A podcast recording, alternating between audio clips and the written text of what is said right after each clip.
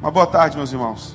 Alegria muito grande estar aqui. É muito bom poder cantar junto com os irmãos. É muito bom poder levar ao Senhor as nossas angústias, nossas tristezas, nossos problemas. É bom ofertar a Deus e é bom também ouvir a palavra de Deus. A gente viu uma cena aqui tão bonita, tão singela. Duas crianças vieram. Eu acho que eles quebraram o porquinho, o porquinho morreu.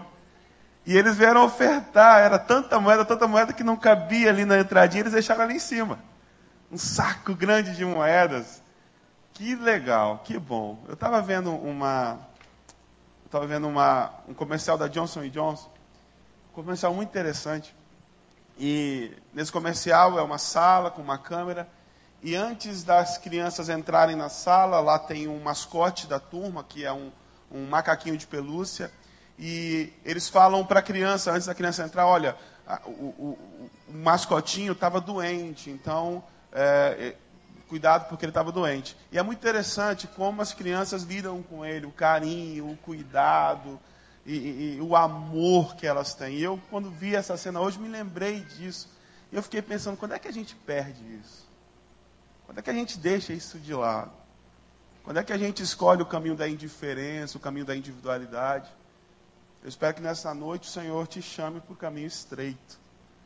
Eu espero que nessa tarde o Senhor dê um chacoalhão em você, para que você escolha o caminho mais difícil. Escolha ser como criança, escolha ter o coração de criança. Eu queria que você abrisse a sua Bíblia no livro de Mateus, o Evangelho de Mateus. Nós vamos ler alguns versículos do capítulo 7. Nós vamos ler do versículo 13 até o versículo 27. Mateus 7, de 13 a 27. Entrem pela porta estreita, pois larga é a porta e amplo o caminho que leva à perdição. São muitos os que entram por ela. Como é estreita a porta e apertado o caminho que leva à vida, e são poucos os que a encontram. Cuidado com os falsos profetas eles vêm a vocês vestidos de peles de ovelhas, mas por dentro são lobos devoradores. Vocês o reconhecerão por seus frutos.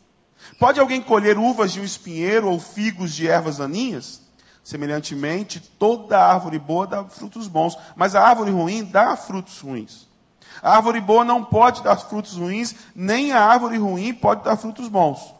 Toda árvore que não produz bons frutos é cortada, lançada ao fogo. Assim, pelos seus frutos, vocês os reconhecerão. Nem todo aquele que me diz Senhor, Senhor entrará no reino dos céus, mas apenas aquele que faz a vontade de meu Pai que está nos céus. Muitos me dirão naquele dia: Senhor, Senhor, não profetizamos em teu nome, em teu nome não expulsamos demônios e não realizamos muitos milagres. Então eu lhes direi claramente: Nunca os conheci. Afastem-se de mim, vocês que praticam o mal. Portanto, quem ouve estas minhas palavras e as pratica é como um homem prudente que construiu a sua casa sobre a rocha.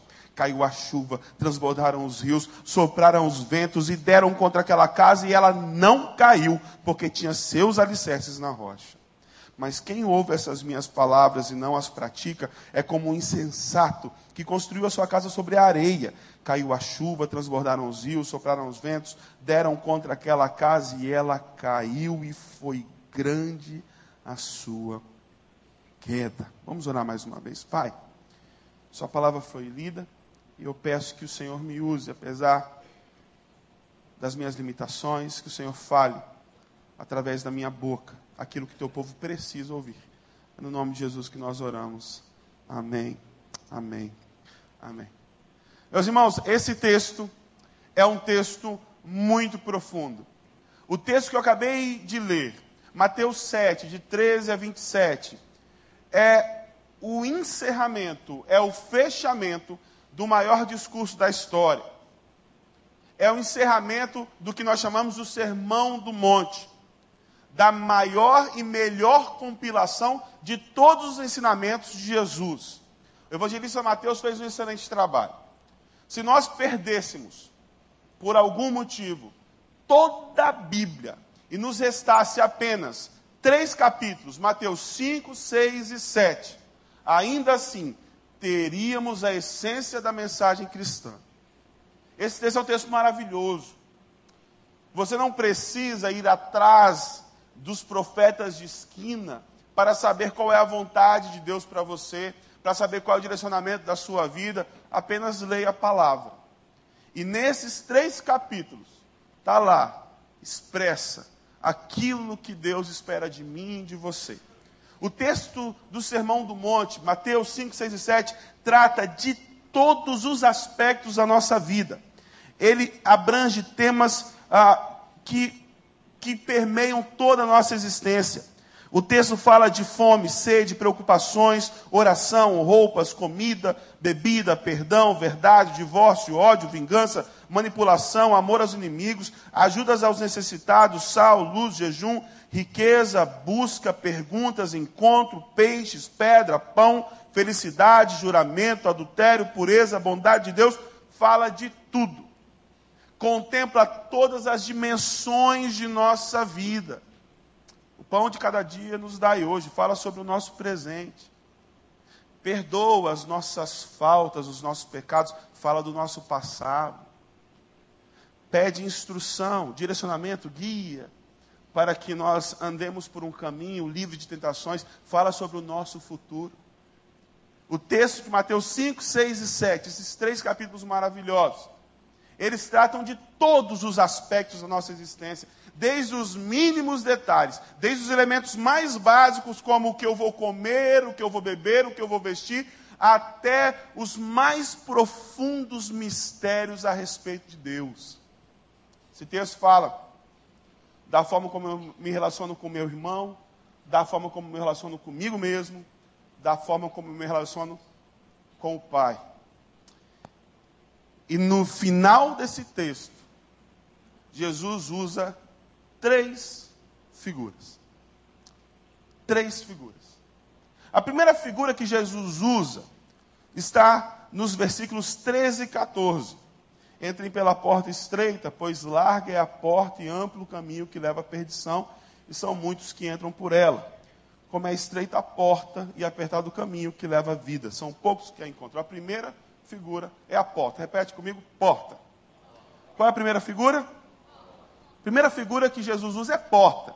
A segunda figura que Jesus usa está a partir do versículo 15 e vai até o versículo 24, que diz: Cuidado com os falsos profetas, eles vêm a vocês vestidos de peles de ovelhas, mas por dentro são lobos devoradores. Vocês os reconhecerão por seus frutos. Segundo, a segunda figura que Jesus usa é fruto. Repete comigo: fruto. Qual é a segunda figura que Jesus usa no texto? fruto. Qual que é a primeira? Qual que é a segunda? E a terceira figura que Jesus usa está lá no versículo 24, quando ele diz: Quem ouve essas minhas palavras e as pratica é como um homem prudente que construiu a sua casa sobre a rocha. A terceira figura que Jesus usa é uma casa. Primeira figura é qual? Segunda é? Terceira é casa. E essas figuras têm uma relação muito interessante entre si elas estão como em círculos concêntricos. Sabe o que é círculo concêntrico? É um círculo dentro do outro. E Jesus usa essas três figuras como um alerta para nós. Um alerta sobre investidas malignas e destrutivas sobre nós. Na primeira figura que Jesus usa é a investida maligna e destrutiva que nos acontece no mundo, na cultura. Larga e espaçosa é a porta que conduz à perdição, e estreita é a porta que conduz à vida. Todos nós, no nosso dia a dia, na nossa vida, somos expostos, em todos os instantes, a dois caminhos. Sempre temos opções em tudo aquilo que formos fazer existe um fluxo, existe um direcionamento do mundo, da cultura, que nos leva sempre em direção à porta larga. E se nós relaxarmos, se nós nos deixarmos levar, nós vamos ser simplesmente empurrados por essa correnteza.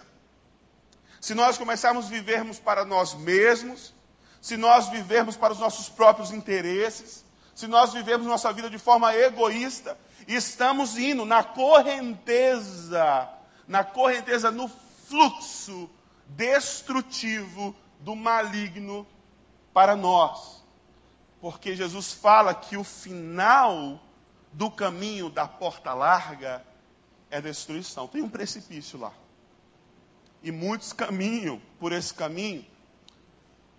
Ou melhor, muitos se deixam levar, muitos simplesmente relaxam nesse caminho e se deixam ir. E o final é destruição. Ao contrário do outro caminho, que é sugerido por Jesus, que é a porta estreita, que é a, o caminho que conduz à vida. Então, nesse círculo maior, nós temos a investida maligna e destrutiva que quer nos derrubar na cultura, no mundo. Só que Jesus faz uma coisa muito interessante. Ele sai de uma coisa mais abrangente, o mundo, a cultura, as escolhas do nosso dia a dia, e ele vai para uma coisa mais específica. O segundo círculo, dentro desse círculo maior, que é a segunda figura, qual que é a segunda figura? É o fruto. Significa a investida maligna e destrutiva de Satanás dentro da igreja. Se num primeiro momento é uma investida destrutiva no mundo, na cultura, nos levando a fazer aquilo que todo mundo faz, ao contrário do que Deus quer que nós façamos. No segundo momento, é uma investida mais específica. É uma investida na igreja. E vai falar de pessoas, de falsos profetas, de gente que parece que é, que diz que é, mas não é. De gente que faz até coisas parecidas com gente que de verdade é, mas que na verdade não é. Gente que está nesse meio por causa de interesses pessoais, por causa de ganância, por causa de poder, gente que quer manipular, gente que quer crescer em cima de outras pessoas, gente que quer explorar a fé de outras pessoas. E a Bíblia nos dá uma forte, um forte alerta contra essas pessoas, falando que eles são falsos profetas e que eles estão também caminhando para a destruição, mas principalmente eles estão levando outras pessoas também à destruição. Se num primeiro momento é o mundo, mais amplamente, a nossa cultura, no segundo momento é a igreja. Está falando de gente de dentro, não é de gente de fora. E aí Jesus nos dá a dica. Como é que a gente faz então para identificar essa galera? Jesus fala assim: pelos frutos conhecereis a árvore. Porque uma árvore boa não dá fruto ruim, e vice-versa. A árvore ruim não dá fruto, fruta boa. Meus irmãos, nós temos que olhar atentamente. Nós não podemos ficar na superficialidade. Nós temos que ser iguais os crentes de Bereia, que tudo que era dito eles conferiam nas escrituras para ver se era verdade, para ver se estava certo. A gente vive num mundo tão estranho, num mundo tão ansioso por ganhos, por lucros, que qualquer mensagem que é pregada que me favoreça, eu aceito como sendo verdade. É por isso que tantos evangelistas televisivos fazem tanto sucesso, mesmo pregando um evangelho que não é o evangelho de Jesus. E aí, tem uma coisa muito interessante que Jesus fala. Lá no final, vai ter muita gente que vai falar assim: ah, mas no teu nome nós profetizamos. No teu nome, Senhor, nós expulsamos demônios. No seu nome nós fizemos muitos milagres. Meus irmãos, expulsar demônio, fazer milagre, profetizar em nome de Deus, não significa muita coisa em relação à vida do profeta. Porque Jesus vai falar para essas pessoas: olha, vocês fizeram tudo isso aí no meu nome. Mas, ó, longe de mim porque eu não conheço vocês. A vida que vocês viviam não condizia com aquilo que vocês diziam. Por mais que vocês expulsassem demônios no meu nome, por mais que vocês curassem no meu nome, a vida de vocês não refletia a minha vontade. É por isso que Jesus diz que se nós olharmos de perto mesmo, nós vamos conhecer quem é quem pelo fruto da vida. Como essa pessoa vive é que realmente importa. E não os feitos maravilhosos que ela faz. No primeiro momento, então, Jesus fala das investidas malignas no mundo, na cultura. O outro círculo menor, mais específico, é as investidas malignas e destrutivas na igreja, através dos falsos profetas que enganam e que levam à destruição. E tem um círculo menor ainda, mais específico ainda, que é a terceira figura. Qual é a terceira figura? Qual é a terceira figura? A casa. Jesus vai falar que aquele que ouve as suas palavras, suas palavras e as pratica, é semelhante a um homem que construiu a sua casa sobre a rocha. E que aí aconteceu tudo quanto é desastre, mas essa casa não caiu porque ela estava sobre a rocha. Mas Jesus vai falar que existe também um outro grupo de pessoas que igualmente ouviu a palavra, que igualmente entendeu a palavra, que vivenciou a graça, o amor, viu de perto tudo isso, esteve envolvido nisso tudo, mas ainda assim decidiu construir a sua vida sobre areia. Não colocou o coração integralmente em Deus, mas em qualquer outra coisa. E aí, quando vieram as grandes coisas da vida, aquela casa sem base não suportou, ela ruiu. Esse texto é muito duro porque ele reflete uma realidade inquestionável. Que muita gente diz não para a graça e para o amor de Deus. Muita gente, no meio de nós, com corações duros, gente que está constantemente ouvindo a palavra mas que ainda não colocou o coração nela. Gente que é impactada muitas vezes pela mensagem da salvação, mas que não vivenciam essa mensagem de salvação.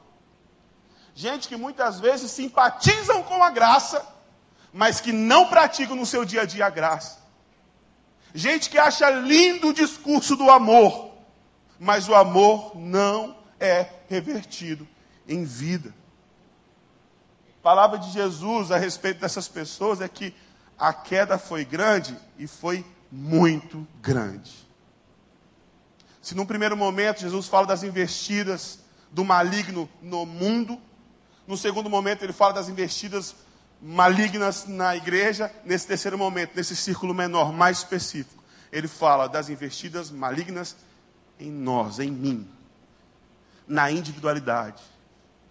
Gente que se sabota. Gente que sabe o que tem que fazer e não faz. Gente que deliberadamente escolhe colocar o coração na areia, naquilo que é efêmero, naquilo que é passageiro, naquilo que não dura.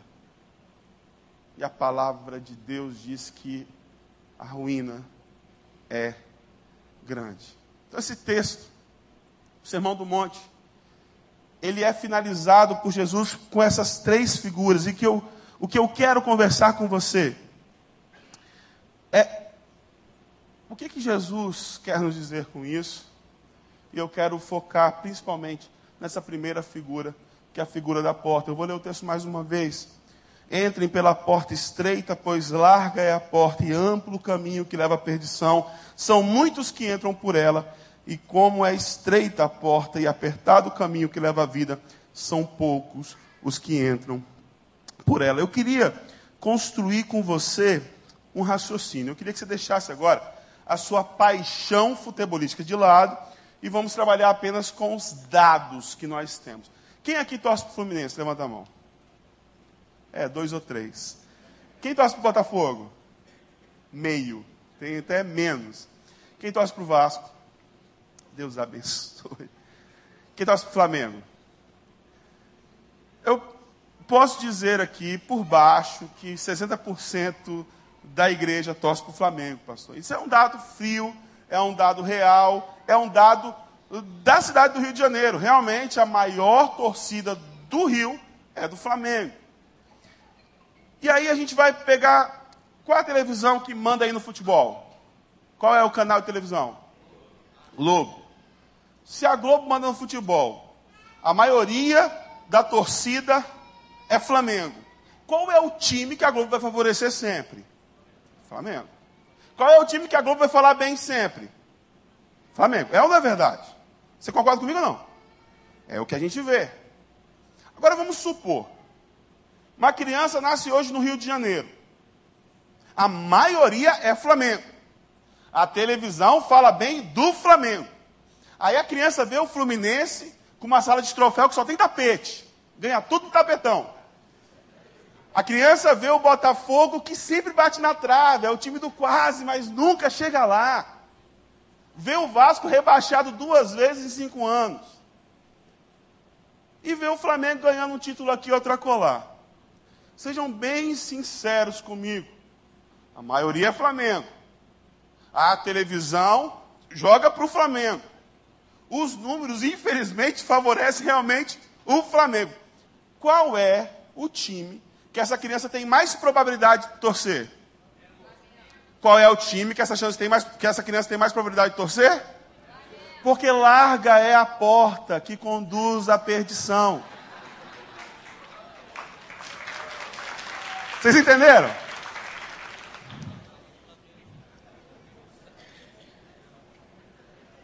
Gente, é brincadeira, mas diz uma coisa séria brinquei aqui com o time de futebol, mas é interessante que algumas coisas normais, eu queria que você anotasse no seu coração. Algumas coisas normais são, na verdade, loucura. Por exemplo, uma coisa normal que é loucura.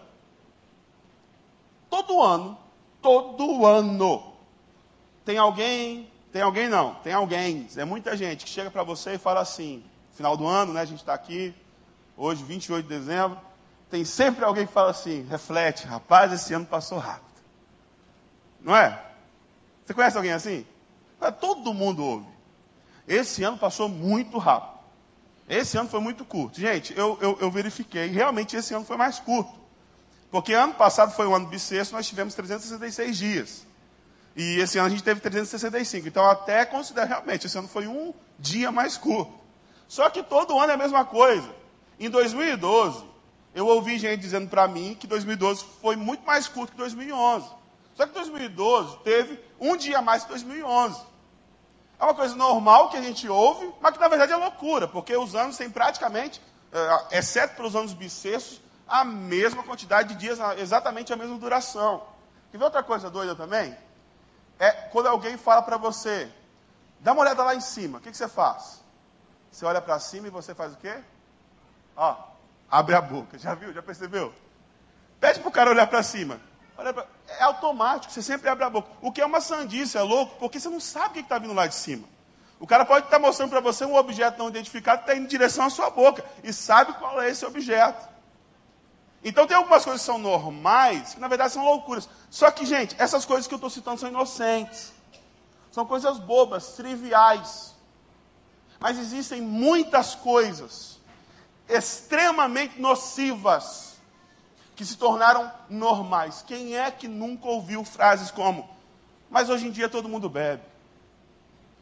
Mas hoje em dia todo mundo fuma maconha. Mas hoje em dia todo mundo faz sexo antes do casamento. Mas hoje em dia todo mundo trai. Mas hoje em dia todo mundo sonega imposto. Mas hoje em dia todo mundo paga propina para receber alguma vantagem. Mas hoje em dia todo mundo joga lixo na rua. Mas hoje em dia todo mundo faz. Parece, me parece que o todo mundo faz virou aval para nós fazermos o mesmo também. Infelizmente, maior parte das pessoas é dirigida não pela vontade de Deus, mas pela vontade da massa. E eu vou ser mais específico. No meio do povo de Deus, a maior parte das pessoas não é dirigida pela vontade de Deus, mas pela vontade da massa. Isso é muito sério. Isso é muito triste. Porque nós temos que entender que, na verdade, se nós levarmos a sério aquilo que Jesus diz, que larga é a porta que conduz à perdição, à morte, e que estreita é a porta que conduz à vida, e que pela porta larga muita gente está indo, e que pela porta estreita pouca gente está indo, é que na maioria das vezes o que todo mundo faz é loucura na maioria das vezes, aquilo que é normal não é normal. Na maioria das vezes, meu irmão, o senso comum é loucura. E se nós levarmos a sério o que Jesus diz, nós vamos parar de nos orientar pelo que o todo faz e nós vamos começar a nos orientar pelo que a Bíblia diz que eu tenho que fazer. Pelo que Cristo diz que eu tenho que fazer. Eu vou parar de viver para os outros, uma vida que agrade aos outros, e vou começar a viver uma vida que agrade a Deus. Eu vou parar de me conformar com as sandices que existem nesse mundo e eu vou me tornar um louco para o mundo. Nós precisamos reconhecer que existe um estilo de vida extremamente destrutivo. Que existe uma forma de viver extremamente nociva e que a maioria das pessoas tem escolhido esse estilo de vida. Aquilo que é normal, muitas vezes é completa loucura. Algumas formas de enxergar o mundo são extremamente egocêntricas, egoístas, autodestrutivas e não produzem de nenhuma maneira vida que se eu quero realmente seguir o caminho de Jesus, se eu quero entrar pela porta estreita, que é a porta que realmente produz em mim alegria, vida, felicidade verdadeira, eu preciso entender que muita coisa que aparentemente é normal é simplesmente loucura. E uma outra coisa muito importante, falando de porta estreita e porta larga é que um sim significa mil não. Um sim significa mil não. Quando Jesus diz que nós temos que perdoar, nós dizemos não à vingança, por exemplo. Quando Jesus nos diz que eu preciso amar o meu inimigo, eu tenho que dizer não a tudo que dentro de mim diz que eu preciso destruir o meu inimigo. Um sim significa mil não. E quando nós respondemos sim para o convite de Jesus, automaticamente nós dizemos milhares e milhares de não. Queria que vocês assistissem e principalmente ouvissem muito atentamente uma parte desse vídeo que vai passar aqui agora. Pode soltar aí, Bruninho. Deixa o som bem alto, Bruninho.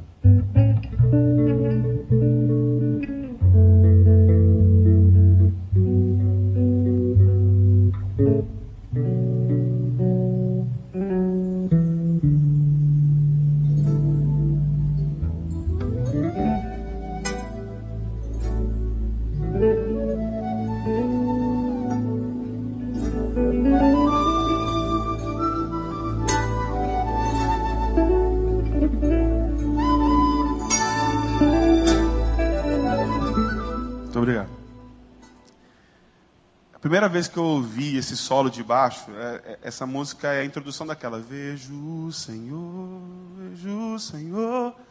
Primeira vez que eu ouvi esse solo de baixo, eu comecei a chorar. Porque essa música impactou tanto a minha vida, esse solo tocou tanto no meu coração, porque ele é de uma beleza artística formidável. Mas a execução dele é perfeita. O nome desse baixista é Abraham Laboriel. E ele é considerado, no meio uh, gospel e não gospel, um dos melhores baixistas do mundo. Do mundo, do mundo. E eu já vi muita gente fazer esse solo e não fazer com a mesma excelência que ele faz. Só que eu tenho certeza absoluta, eu tenho plena convicção, que para chegar no nível de excelência que o Laboriel chegou, ele teve que dizer muito não. A partir do momento em que ele disse sim para a excelência, que ele disse sim, eu vou ser um grande baixista, ele teve que dizer não para muitas outras coisas. Todo músico sabe que para você se tornar realmente um bom músico, você tem que uh, praticar demais. Você tem que abrir mão do seu tempo. Você tem que se engajar, você tem que se empenhar. Você abre mão de horas de lazer. Muitas vezes você abre mão de tempo com a família. Você ah, caleja os seus dedos. Mas porque você disse sim para alguma coisa. E você tem que dizer não para outras tantas. O Martin Luther King Jr., um dos maiores nomes da história da humanidade. Ele, quando ele se comprometeu com a causa da igualdade racial nos Estados Unidos, ele teve que dizer não para um monte de coisas. Ele disse não para a privacidade dele. Ele era vigiado pela CIA e pelo FBI o tempo todo. Em última instância, ele disse não para a vida dele, aqui na terra. Mas eu creio que ele disse sim para a glória celestial. Porque ele disse sim para Jesus, ele teve que dizer não para muitas outras coisas. A gente tem aqui na nossa igreja, eu estou vendo ele aqui, a gente tem o Ronaldo, Ronaldo Jacaré, campeão mundial de jiu-jitsu. Se você conversar com o Ronaldo e perguntar para ele, e aí, o título caiu no seu colo? Ele vai dizer, obviamente que não. Treinou muito, Ronaldo. Treinou demais. Machucou. Você se machucou? Machucou muito. Deu duro. Pesado, porque ele disse sim para alguma coisa. E ele teve que dizer não para todas as outras todas as pessoas que você admira, todas as pessoas que você reverencia. Você pode ter certeza que essas pessoas, no ramo que seja, que elas atuem, elas disseram sim para aquilo e tiveram que dizer não para muitas outras coisas. Ninguém se torna um seguidor autêntico de Jesus sem dizer milhares e milhares de não. Você precisa entender isso. A porta é estreita, o caminho é difícil. O caminho mais fácil é o caminho distante de Deus. Para servir a Jesus, sacrifício, irmão. Para servir a Jesus, é um sim e mil nãos. Para seguir a Jesus, nós precisamos querer e buscar servir a esse Jesus. Não acontece por acaso. Não acontece do dia para a noite. Às vezes você encontra alguém que é extremamente consagrado a Deus. E você não tem ideia do caminho que essa pessoa trilhou para chegar até lá. É um caminho de renúncia. É um caminho de nãos. Jesus nos convida a ser esse tipo de gente. Em todas as instâncias de nossa vida. Quando você diz sim para o seu casamento, você diz não para o seu orgulho. Você diz não para o seu sentimento de vingança. Você diz não para as suas vontades pessoais. Numa briga acalorada, e todos que somos casados, nós temos brigas. Você precisa dizer não à sua intempestividade.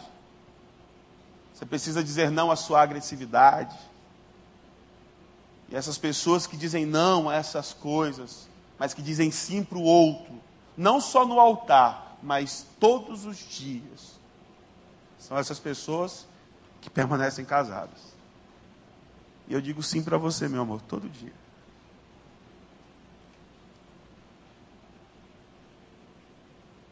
Quando você determina ser um servo de Jesus na empresa que você trabalha, ah, meu irmão, você precisa dizer não demais. Você precisa aguentar as chacotas. Você precisa enfrentar as ameaças de demissão. Se você realmente quer ser um verdadeiro discípulo de Jesus. Você que é empresário. Você às vezes precisa abrir mão de dinheiro para seguir a Jesus, de ganhar menos, de lucrar menos, mas fazer aquilo que é certo, fazer aquilo que agrada ao Senhor. Um sim significa milhares de nãos. E nós temos que entender que a cultura que nós vivemos, ela não é estática. A nossa cultura é um ser vivo. É como se fosse um rio, uma forte correnteza. Onde não tomar decisão é tomar uma decisão. Onde ficar em cima do muro significa ser levado pela correnteza. Ou você diz sim, ou você diz não. Não tem uma alternativa. Ou você diz sim a Jesus e decide nadar contra essa correnteza, ir contra o fluxo, ir contra a cultura, ou você simplesmente se deixa ser levado por ela. O mundo não é estático. O mundo é dinâmico. Você precisa dizer sim a todo momento. Você precisa realmente querer e colocar o seu coração nisso. Meus irmãos, é muito interessante que Jesus começa o Sermão do Monte dizendo: Bem-aventurados pobres, bem-aventurados aqueles que estão quebrados, bem-aventurados os perdedores, basicamente ele fala. Bem-aventurado aqueles que não se encaixam. Ele fala que bem-aventurado é a galera, bem-aventurado é o povo, é todo mundo. Só que ele termina dizendo que muitos estão caminhando para a perdição. Jesus, muitas vezes, ele dá umas palavras carinhosas, de aconchego. Mas aqui ele fala assim: olha, cuidado, cuidado. Cuidado, porque tem gente no meio de vocês que é falsa. Jesus fala para a gente de inclusividade. Jesus, ele é inclusivo. Lá em João 12, fala que quando ele se levantar, ele vai atrair todos para ele. Mas aqui ele nos fala também que muitos vão ouvir essa palavra e a casa vai desmoronar, porque vai estar firmado sobre a areia. Muita gente vai ouvir essa palavra, vai jogar fora. Muita gente vai ouvir essa palavra e continuar vivendo a vida como sempre viveu. Convite de Jesus para você nesta tarde, para o ano que se inicia, é que você escolha, irmão, o caminho mais difícil. Que você escolha a porta estreita. E talvez você se descuidou. Você se deixou levar pela correnteza. E talvez você se viu preso em alguma coisa que você sabe que não tem vida nisso aí. Às vezes você começou a trilhar um caminho de morte. Jesus te convida agora, olha, volta. Volta. Você nadar contra a correnteza. É mais difícil? É, mas é onde tem vida. Não é fácil não. Eu queria que você agora baixasse sua cabeça, fechasse seus olhos. Que você refletisse sobre sua vida. A gente está chegando no finalzinho do ano. E o finalzinho do ano é legal porque a gente tem a chance de vislumbrar um recomeço. Janeiro está vindo aí e a chance de você entrar o ano novo diferente. Você que talvez estava caminhando para a perdição, de chegar em janeiro, o ano novo, caminhando para a vida com Jesus. E o convite de Deus para você é esse: vem pela porta estreita. Eu quero orar pela sua vida. Você que tem a humildade suficiente de admitir: olha, pastor, realmente tem algumas coisas que eu tenho feito que tem desagradado a Deus e eu preciso voltar. preciso voltar. A vida não está aí. Nisso que eu estou fazendo tem morte, tem destruição. Seja essa coisa qual for. Não importa o quão longe você tenha ido no caminho, sempre há tempo de voltar. E o tempo é agora.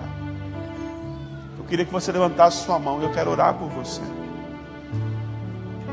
Você que está hoje dizendo para o Senhor: Senhor, eu me arrependo disso. E eu quero entrar no novo ano mais disposto a fazer aquilo que é tua vontade. Se você quer que eu ore por você, levante sua mão tenha vergonha. Deus abençoe sua vida, Deus abençoe sua vida, Deus abençoe sua vida, Deus abençoe sua vida. Deus abençoe sua vida, Deus abençoe sua vida, Deus abençoe sua vida. Tem mais alguém? Deus abençoe sua vida lá no fundo, Deus abençoe sua vida, minha querida. Tem mais alguém? Deus abençoe sua vida. Tem mais alguém? Deus abençoe você, minha irmã, já te vi. O pastor dessa igreja vai orar pela sua vida. E eu tenho convicção absoluta que o Senhor vai te dar a força necessária para você dizer todos os nãos que você precisa dizer. Para que você caminhe pela porta estreita e que você encontre vida de verdade. Então sai do seu lugar, vem aqui à frente que eu quero orar pela sua vida. O pastor Wander vai orar por você.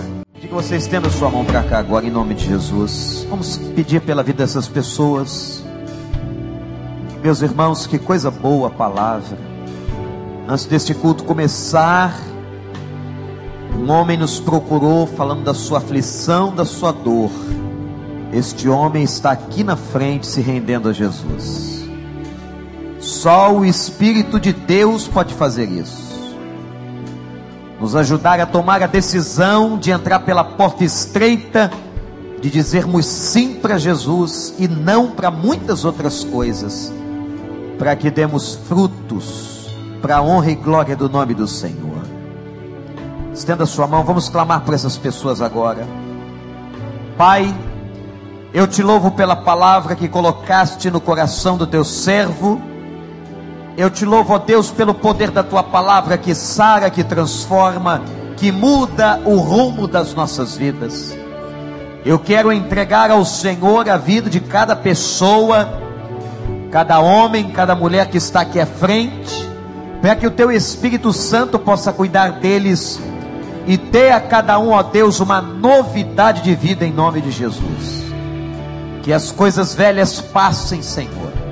Que estejam tomando a decisão de entrarem pela porta estreita, na certeza de que o Senhor cuidará de cada um deles. Tome-os em tuas mãos. Abençoa suas famílias, suas casas. Que a partir de hoje, ó Pai, sejam novos em Cristo Jesus e que a esperança do Senhor invada o coração de cada um deles. Nós os entregamos no teu altar agora, em nome do Senhor Jesus, e todo o povo de Deus diga amém.